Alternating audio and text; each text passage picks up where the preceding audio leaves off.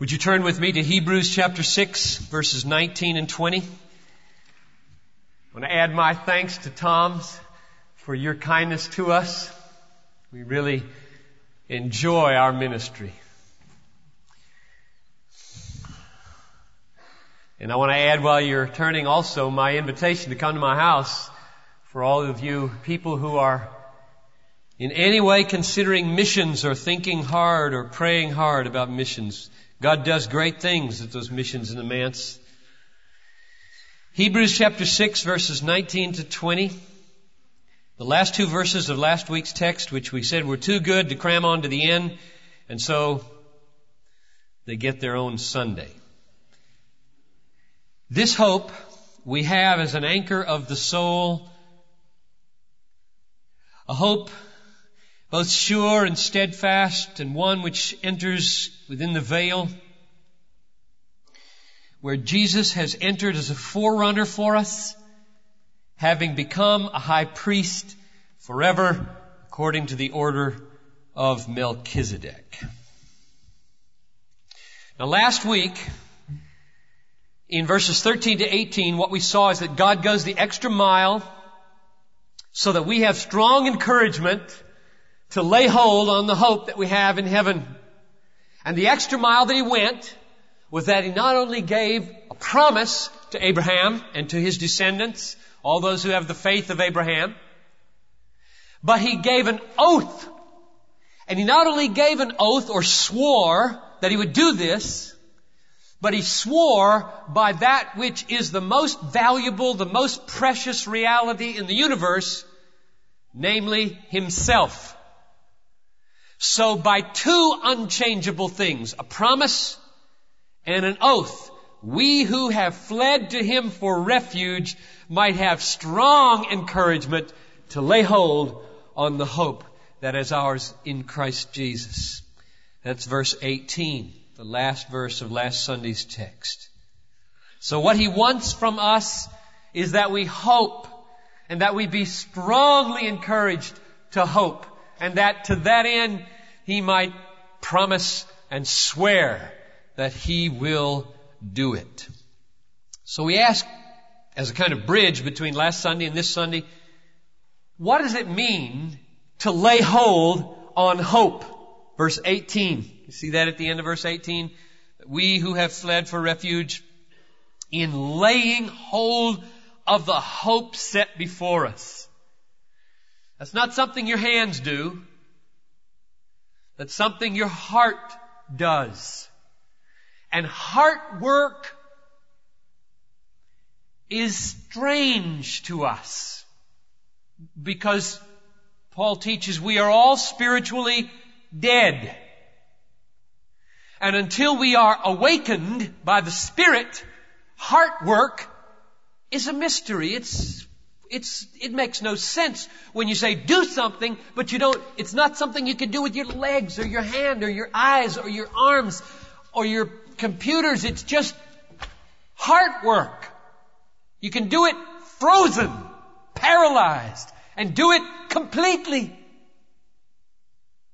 So, when I get done talking about heart work, people often come up to me and they say, how? How do you do that? If it's not something I do with my hands and it's not something I do with my feet, but it's a laying hold on hope with an inner thing, what do you mean? How can I take any steps? Which you usually do with your feet. But you're not going to do it with your feet. So I'm going to give you six answers to that question as a two or three minute summary of last week's practical application. Number one, meditate on the greatness of this promise from the Bible. The greatness of it. Number two, meditate from the Bible on the surety of it. This is head work I'm talking about. Head heart work. Meditation thinking about the greatness of it from the Bible, thinking about the surety of it from the Bible. Thirdly, pray that God by His Holy Spirit would so stir you and open you that as you meditate on greatness and surety, it would move you. Move you. Not just leave you untouched and unmoved, but that you would find rising in your heart affections appropriate to the greatness and the surety. That's number three. Pray, pray, pray. Incline my heart, O God, to your testimonies and not to getting gain. I love that prayer. I pray it over and over again. Guard me from the love of money. Give me a love for the Bible. I mean, isn't it remarkable that David prays that? David, a man after God's own heart, has to pray, keep my heart tilting Godward and not moneyward. If David had to pray it, I gotta pray it, you gotta pray it. Pray for heart work. Fourth, consider Christ and how much He's done in His suffering and bleeding and dying for you to secure your future. And fifth, consider Christians. Dead Christians in history and living Christians who have laid hold on hope and imitate their example by being inspired by it. For example, in 1934, in China, 28 year old John Stam and his wife Betty, stripped to their underclothes in great shame, were being led to execution by the communists. In 10 minutes, he would be beheaded before his wife, she would fall on top of him, she would be beheaded, and their one year old daughter, Elizabeth, would be miraculously saved and escape from China. On the way to the execution, someone asked him, where are you going? And he laid hold on hope with heart work and said, we are going to heaven. When I read that on the plane flying out to Oakland on Friday, what that did to me to get me ready to speak to the ACMC missions conference in Walnut Creek was so powerful. So I commend it to you. Get Christian History Magazine. If you, if you don't have anything in your house to tell you stories of the great heart work of the saints of God in the past, buy some books in our bookstore. Get Christian History Magazine. Sign up for missionary magazines that tell the contemporary triumphs of heart work among the nations. And the, here's, here's number six. Go to your small group tonight and tell the stories. Open your heart up to receive the stories. Pray for each other. In other words, take the first five of my suggestions, meditate on the greatness, meditate on the surety, pray for an inclination, consider Christ, consider other Christians. Take those five and do them for each other tonight in a small group. That's what small groups are all about. Helping each other do heart work. Heart work isn't meant to do alone. You do do it in your heart, but our hearts are always stirred by impulses from outside, especially other people who direct us to greatness and to surety and to Christ and to saints and to prayer. God designed us as a body Hands help shoulders and feet help hips and tongues help stomachs and we're a body. We can't do the heart work alone. Get in a small group. If you don't have a small group and what I'm saying right now triggers that sense of need, David Livingston oversees 50, 60 small groups. We'll create one for you if we have to. Talk to him. Okay. That's summary of last week's application. Let's move towards this week's text. This writer is so zealous to get God's encouragement for your hope into you that he grasps for another image of hope in verse 19, and namely the anchor. Let's read this again. Verse 19. This hope we have as an anchor of the soul. And then he describes it in three ways. Both sure, number one, and steadfast, number two, And three, one which enters within the veil where Jesus has entered as a forerunner for us, having become a high priest forever according to the order of Melchizedek. So what's the anchor? The anchor of our soul, it says, is this hope that he just referred to in verse 18. We have this hope as an anchor of the soul, but we gotta be more precise than that, because hope can be used in at least three ways in my vocabulary, and I've seen them all in the Bible. One, hope is a feeling. Strong sense of expectation and confidence, like we say, I hope that it won't snow next Sunday. That's not Christian hope because it's uncertain. Christian hope is, I have a strong hope that I will enter into glory because Jesus has bought it for me. So, but that's an inner experience, a subjective reality. Here's meaning number two. Heaven is my hope. So the objective reality to which we long is also called hope. That's another meaning for the word. Here's the third meaning. We say, Christ is my only hope for getting to heaven. Meaning He's the one who enables me to inherit that. So you got three meanings for hope. The inner feeling and subjective experience of hope, the objective reality which is our hope, and the person or events which we say, like Michael Jordan is the Bulls' only hope for victory. Well, you, that's not the victory. That, the victory is a hope.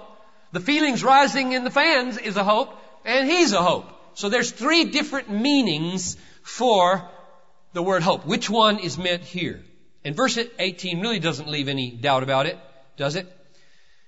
Verse 18 says, We have strong encouragement who have fled for refuge in laying hold of the hope set before us. That's meaning number two. That is, the anchor, says this hope is in verse 19, this hope we have as an anchor, referring back to verse 18, this hope is the future glory, blessing, promise, inheritance, which is out there in heaven guaranteed for us.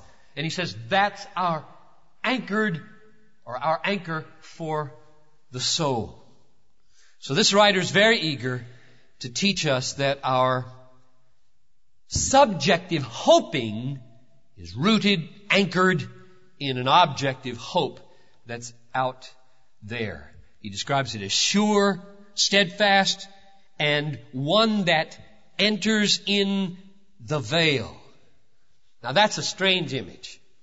That's what caught my attention here years ago when I was meditating on this passage. You got an anchor. Anchors usually go down in water, not up in temples. But here you got an anchor, big, heavy, strong, unbreakable anchor of the soul, and it's not going down in the water. It's going up into heaven and through a veil. Now what's that?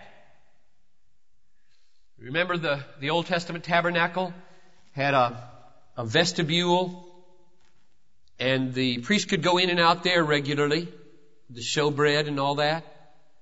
And then there was another veil behind which was the Holy of Holies, the Ark of the Covenant, and you could only go there as a high priest once a year, taking a sacrifice, the blood, for the redemption of the people. That's what split.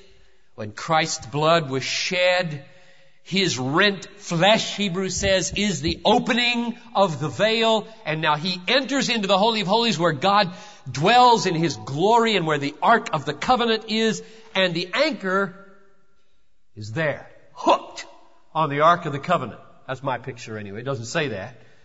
But it's there in there, and God has got this anchor hooked and all tied around with this massive chain around the covenant promises of God, and God's almighty sovereign hand is on it. So it's not going anywhere. It is sure and steadfast. Now what, what does it mean that Christ went in there. Look at verse 20. Verse 20, where Jesus, this, the, the anchor goes in the veil, where Jesus has entered as a forerunner for us, having become high priest forever according to the order of Melchizedek. We're going to talk about Melchizedek in the coming weeks because chapter 7 takes that up, but just look at the main point here. He's a high priest and he's gone forever Unlike those Old Testament priests who died and had to be replaced, who went with their, not their own blood, but the blood of animals which can never take away sins. They went in on earth, he goes in in heaven. So here's Christ taking his own blood by the power of an indestructible life, entering into the holy place, spreading his own blood before the Father on the Ark of the Covenant, making atonement for the sins of his people forever. That's the anchor. or that's the ground of the anchor.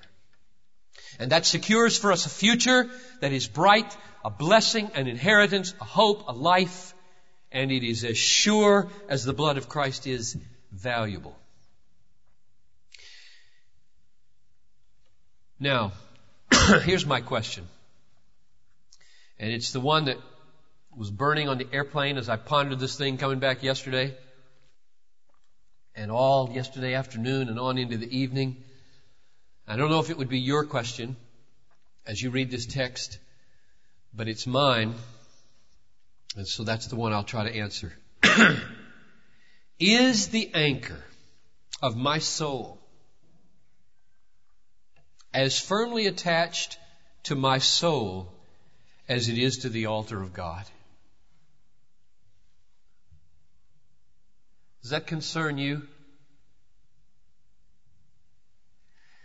Is the image that we are to have in our minds here that by virtue of the work of Christ, the anchor end of the chain and the rope is firm, steadfast, penetrating the veil, wrapped around the Ark of the Covenant, secured by the almighty hand of God, bought by the blood of Jesus, and it is absolutely immovable, and the rope of the anchor dangles in the air in front of my face. Is that the picture that, that you have? Is, is the security being talked about in last week's text and this week's text only one end of the rope? That Christ bought the security of one end of the rope? It's fixed in heaven. It can never break loose. But here at this end, whether I hold on or take hold I mean, would it encourage you if you were on a boat and somebody said to you, I've got a great anchor. So that when the wind blows and it tends to either blow you onto the rocks or blow you out to sea, I've got an anchor for you. And look at it. It's big. It's sharp. When you drop it, it hooks. Man, it won't go anywhere. And he, he says, but the rope just lays across the deck. Encouraging? Is that, oh, we're secure. All you have to do is grab it. Hold it like this when the wind's blowing. I'm not encouraged if that's the image. I'm just not encouraged. This soul is only as secure as both ends are secure. And if all Christ has done is secure one end, and leave to these weak, sinful hands the other end, there ain't no security. And so what I want to do is try to persuade you in the last part of the sermon that the image in this text is that the anchor of the soul is a really unusual anchor and is hooked in the soul as firmly as it is hooked in the Holy of Holies. That's what I want to try to persuade you. So that you walk out of here this morning as a child of God, feeling both that your anchor is hooked in heaven by virtue of the blood of Christ, pleading your cause before the Father infallibly, and that that anchor is hooked in you and your soul as firmly, as infallibly as Almighty God can possibly hook it. Here are my four reasons for believing that. Number one, look at verse 9 of chapter 6. I'm going to take all of these four arguments from Hebrews, though there are some glorious ones outside of Hebrews, but I think it's safe to stay right here for now. Chapter 6 verse 9, this is rehearsal for those of you who've been around a few weeks. Beloved, we are convinced of better things concerning you. Now let me stop and explain the context in case you forgot. He's just given these awful warnings that you can drift away from God. You can be like a field that gets a lot of rain coming down on it and brings up thorns and thistles instead of fruit for the one who planted it and you can apostatize, forsake God, fall away and be lost. And the, the, you can just picture the listeners trembling. Why does he write to us this way? Then he gets to verse 9 and he says, But beloved, we are convinced of better things concerning you. Things that accompany or literally belong to or are possessed by or had by salvation. Now get this. Think very clearly here. What are the better things? Well, the bad things were falling away, committing apostasy, forsaking the Lord. And he says, but for you, there's going to be better things, meaning you're going to hold on. You're not going to let go.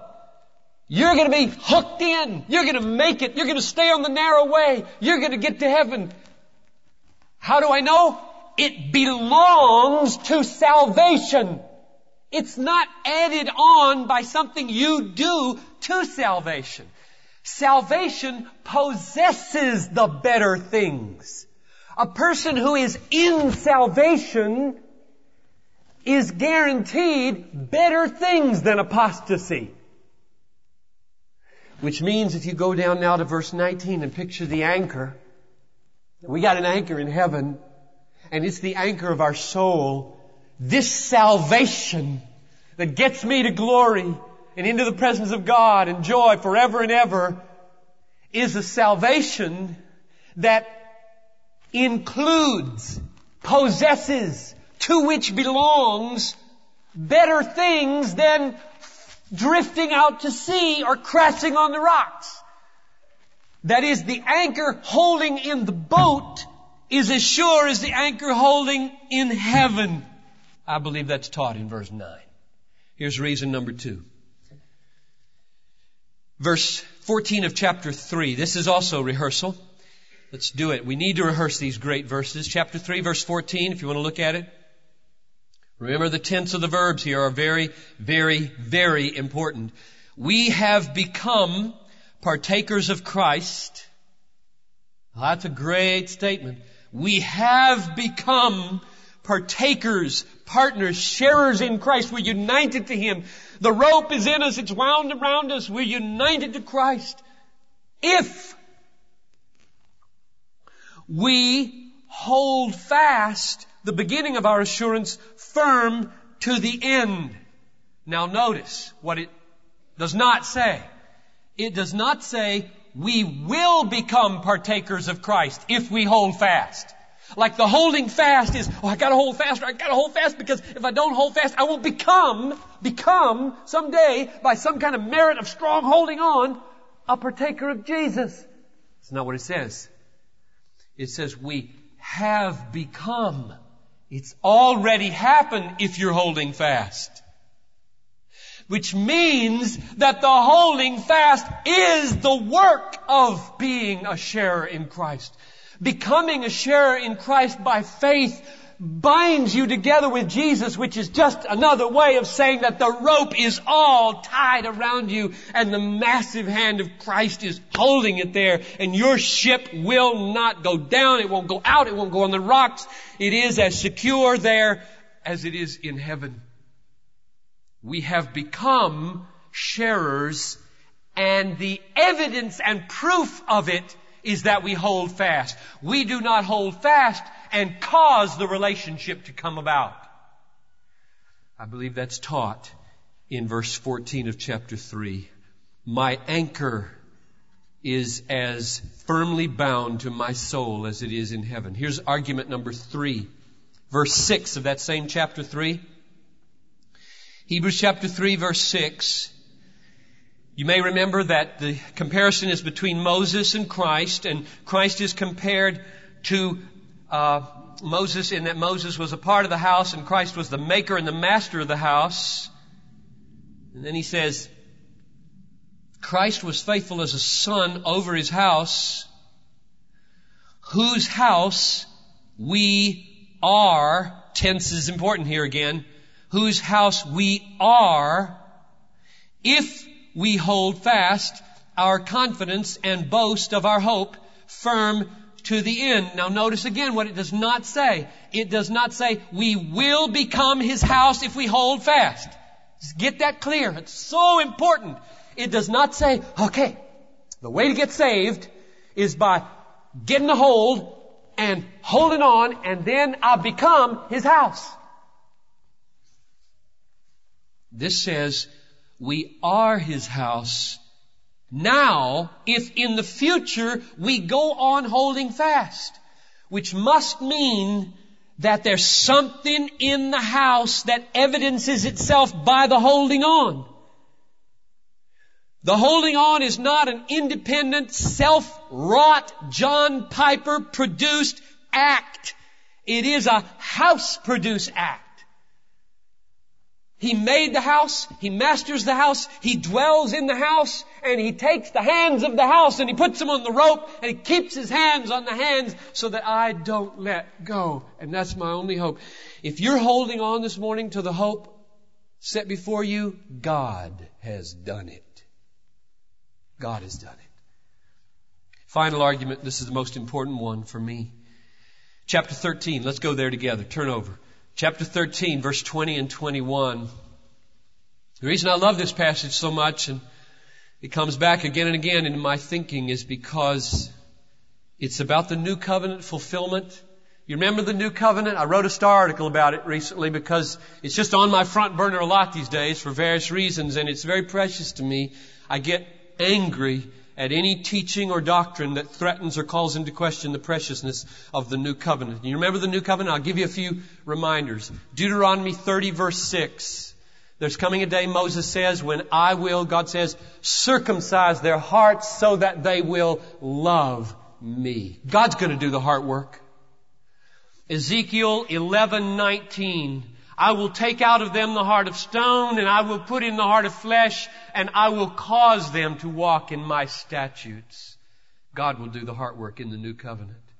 Jeremiah 31, 33. I will write my law upon their hearts and put my statutes within them. Jeremiah 32, 40. I will put the fear of me in their hearts so that they will not turn away from me. That is, they will not let go of the rope. That's my pledge in the new covenant.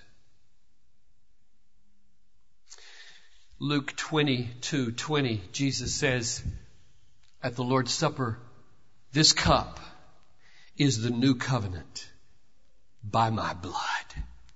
So when Christ died, he bought the new covenant. He sealed it. He secured it. The new covenant promises are those, are yours in Christ.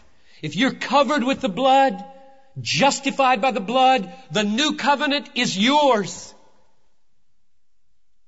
Now, that means that the taking hold of the rope on the deck and the being bound up with it was bought by Jesus. Now read it. Let's look at these verses. Verses 20 to 21 of chapter 13 Hebrews. Now the God of peace, who brought up from the dead the great shepherd of the sheep through the blood of the eternal covenant. There it is again. The blood of the eternal. It's not a covenant that's going to abort. It's not a covenant that's going to be replaced. The blood of the eternal covenant. Even Jesus our Lord, may this God, who brought up this shepherd by this blood, may this God equip you with every good thing to do His will. Now just stop right there. If you think this morning that you can do the will of God without being equipped by God through the everlasting covenant, you're arrogant. You don't know your sinful condition, and you don't know the power of God, you don't know the forces of the world, you must be blind. Because the Bible throughout teaches, yes, you must do, and no, you cannot do, but yes, God enables you to do, and you must do. And that's the new covenant. Equip you with everything good to do His will. Now here it gets more powerful. Working in us. There's where the rope is dangling, folks. And it ain't dangling. It ain't dangling. Working in us, in us, that which is pleasing in His sight. Now stop there. We got more to read, but stop there. What pleases God when He comes to you and says, take hold of your hope? Obedience pleases God. Taking hold of it pleases God. Who enables you to do that? Working in us that which is pleasing in His sight. God does. Now here's the most important phrase through Jesus Christ. Now, in the context of verses 20 and 21, we're not left to wonder too much what the through Jesus Christ means. Because we've just heard that He's the great shepherd of the sheep, and He shed the blood of the eternal covenant and that covenant was the promise that says, I will cause you to walk in my statutes. I will write my law in your heart. I will circumcise you so that you love me. I will put the fear of you in me. I will not let you turn from me. That's what he bought and that's what is wrought. And therefore, is it any wonder that at the end of the verse it says, to whom, that is to this Christ, be the glory. Not to John Piper and his hands, holding on to the rope so that when I get to heaven, God says, nice hands. Good biceps. Too bad the other weaklings couldn't do it. There won't be any words like that in heaven. Jesus will get the glory that you held on because Jesus wrought your holding on. The rope is not lying across the deck. It's tied everywhere. It's tied everywhere. Your soul is tied. Your heart is tied. Your mind is tied. Your money is tied. Your hands are tied. And you're rising into the Holy of Holies. What's at stake here is the blood of Jesus. What's at stake is the new covenant. One last question. If this is true, if, if the anchor is in the Holy of Holies, wrapped around the Ark of the Covenant and God's almighty hand is on it, making it secure, and if the other end of the anchor is in my soul and in my mind, my heart, and has bound me by new covenant promises to God, why does God command me at the cost of my life to take hold of the rope?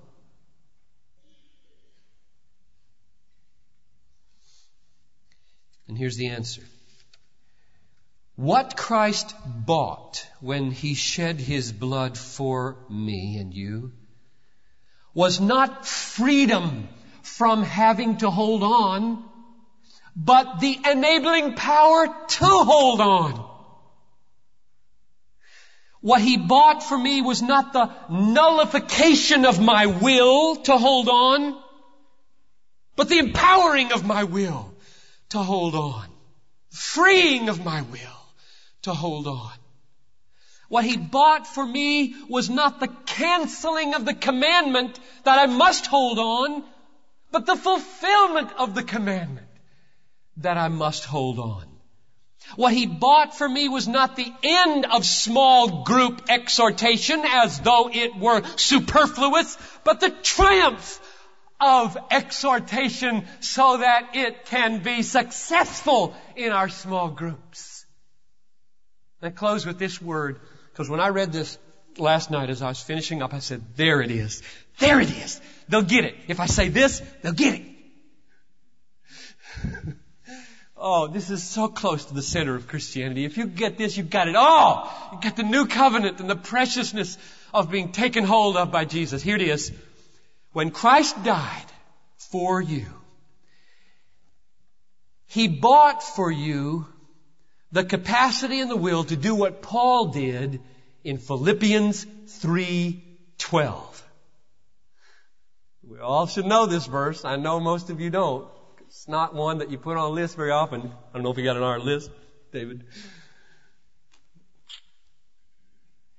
Paul said, Not that I have already obtained, nor am already perfect, but I take hold. There's the image. I take hold of that for which I have been taken hold of by Christ. Remember that verse? It's in the Bible.